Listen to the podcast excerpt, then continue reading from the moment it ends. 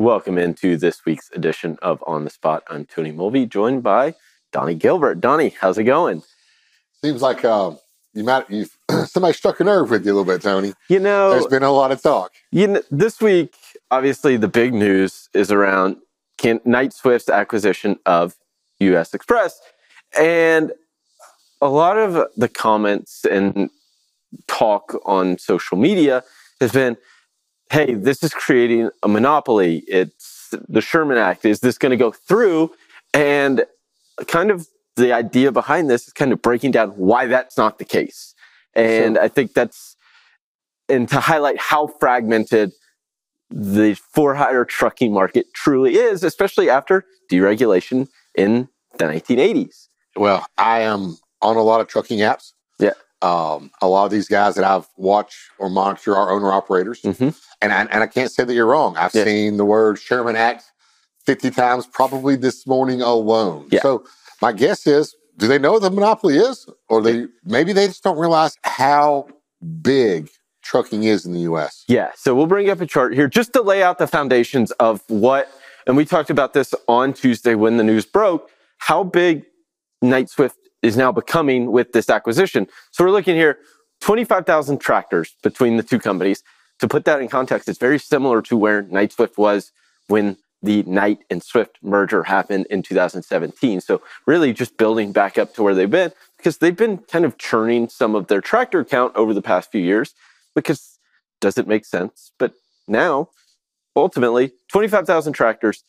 The big one to me is more the trailer count than it is the tractor count because you're talking almost four trailers to every tractor they have. It's obviously a good thing, especially when you factor in the the importance of drop and hook and trailer pools that we've seen now. And the big one, you're buying $2.2 billion in revenue for $808 million. On the surface, it, it's a good deal on both ends, right? Knight Swift's getting the younger equipment and they're buying revenue and they're buying drivers.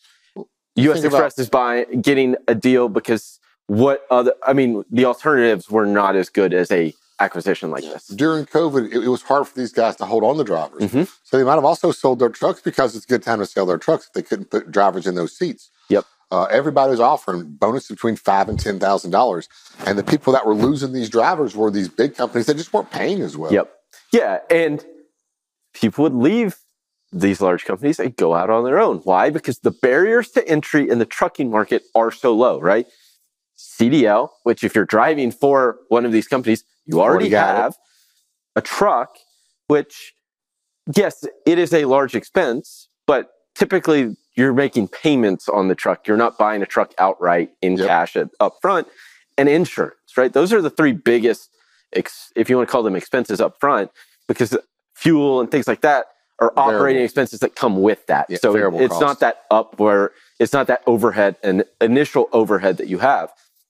So just to kind of put it in perspective, barrier industries are low, which one, a monopoly indicates that you would have to have high barriers of entry for a competitor, which in the trucking industry isn't the case.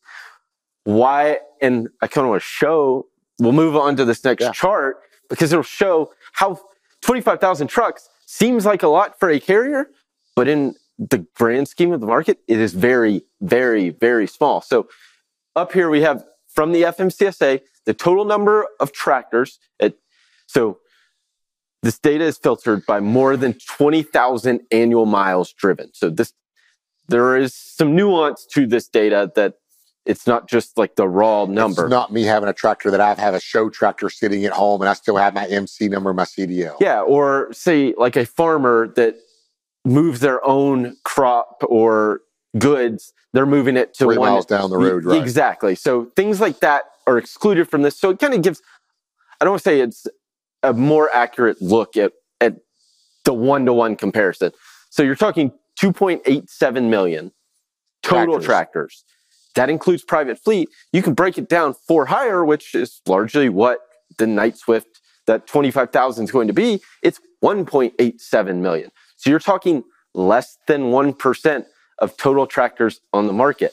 It's a, obviously a very small percentage and nowhere close to a monopoly in that sense. It's hard to get over that because when you drive down the road, you see Night, you see US Xpress, Mhm. you see Swift, you see Knight, you see Xpress, and you see Swift. No matter, the, you, you got to think the major areas that you're going, you're probably driving like for us, I 40, I 75, I 20. So, and those are the major lanes, and that's what we see. So people just think, hey, all, those three together, they've got to be a monopoly. Yeah, and the key in this is sometimes you'll s- and this comes with having a brokerage arm in that you'll see third party power pulling one of their trailers too, right? Yes. So it's not necessarily one of their trucks.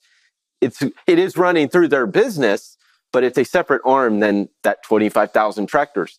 They again, the 10 billion dollars in revenue, if you think about the for hire trucking market as a whole being valued between what 350 billion and 380 billion you're talking 3% of the total market Very still a very low percentage overall especially when you start comparing to other industries that aren't that case i mean so it's probably more of a case of people just don't understand the actual size of over the road trucking and the size of actual logistics, which is over 700 billion. Exactly. And that's that's the key to remember in this deal is yes, it is a big deal and it is it, two big names coming together, but in the grand scheme of things, there's so many owner operators and those smaller fleets that it looks in terms of tractor count, it's it's minuscule compared to the overall market. Yeah. And just it looks like the big carriers always rule the world, which they actually do right now. But if these little guys got together,